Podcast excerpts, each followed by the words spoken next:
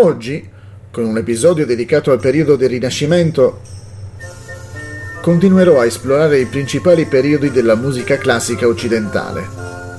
Mi auguro che vi divertirete nel seguire anche questo episodio. Vi invito ad ascoltare la musica dei compositori che citerò. La fine degli anni 10 e l'inizio degli anni 20 del XV secolo sono considerati il momento in cui nacque il Rinascimento, che durò fino al XVII secolo.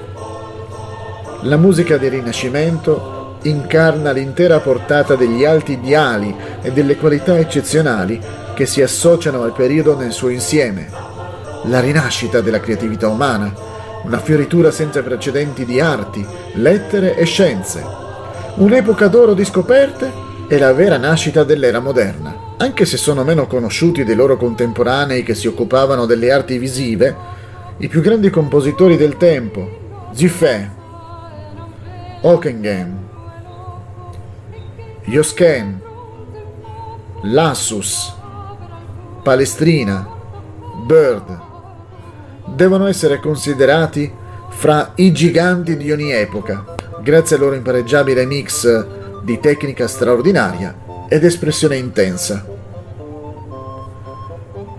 Sono numerosi i compositori e le opere che esaltano l'epoca del Rinascimento. Martin Lutero scrisse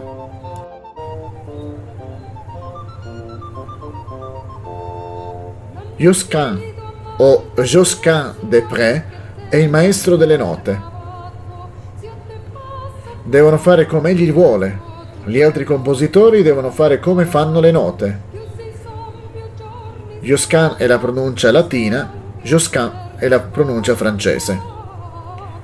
Pertanto, Depré è stato uno dei più apprezzati musicisti dell'epoca. Rinascimento deriva in modo naturale dalla parola francese che si traduce rinascita, renaissance, e si riferisce più letteralmente al rinnovato interesse fra artisti e pensatori del XV e del XVI secolo per la filosofia e la cultura delle antiche Grecia e Roma. Più in generale si tratta della rinascita della creatività umana, avvenuta durante questo periodo una fioritura senza precedenti di arti, lettere e scienza, un'epoca d'oro di scoperte e la vera nascita dell'era moderna. L'età di Leonardo, Michelangelo, Erasmo, Copernico e Colombo. Anche se forse oggi è meno conosciuta, la musica del Rinascimento è ugualmente degna di questa alta stima, perché i più grandi compositori dell'epoca raggiunsero un successo artistico pari a quello dei loro contemporanei più famosi, che però si occupavano di arti visive e letterarie. I primi segni di un'estetica musicale rinascimentale apparvero nelle opere dei compositori inglesi del XV secolo, come John Dunstable e Lionel Power, nei quali troviamo un contrasto fra una nuova enfasi alla semplicità e alla piacevole consonanza con lo stile più educato e austero del tardo medioevo. In breve tempo, i compositori del continente, in particolare quelli francesi, presero atto del nuovo stile, che ampliarono a livelli espressivi ancora maggiori.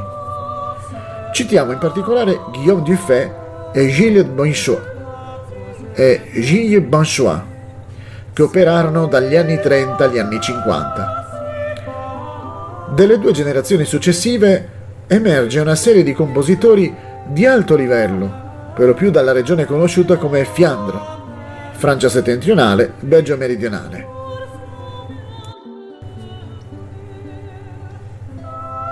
Prima ci furono Johannes Hockenheim e Antoine Busnois, che operarono negli anni 70 e 80.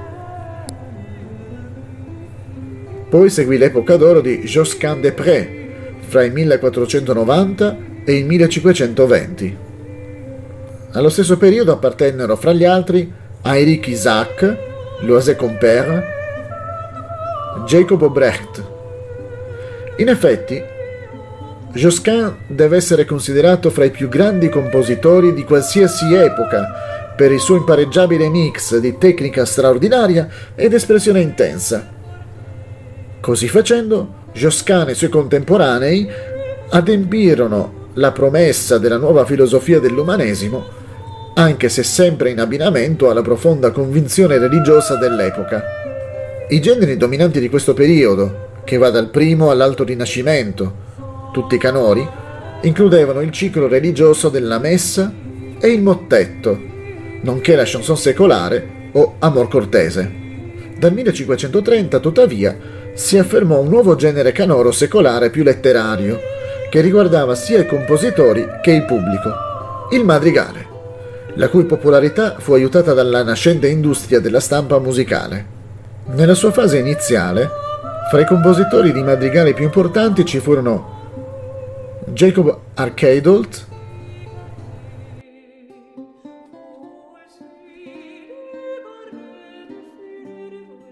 e Cipriano de Rori e, nella cosiddetta era classica, Orlando de Lassus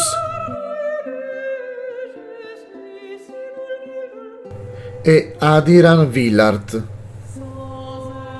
Con questo non si vuole suggerire che i generi religiosi abbiano avuto un ruolo inferiore nel tardo Rinascimento, dal momento che tutti i migliori compositori, Lassus, Giovanni Pierluigi da Palestrina, Tomás Luis de Victoria e William Byrd, scrissero una notevole quantità di musica vocale sacra.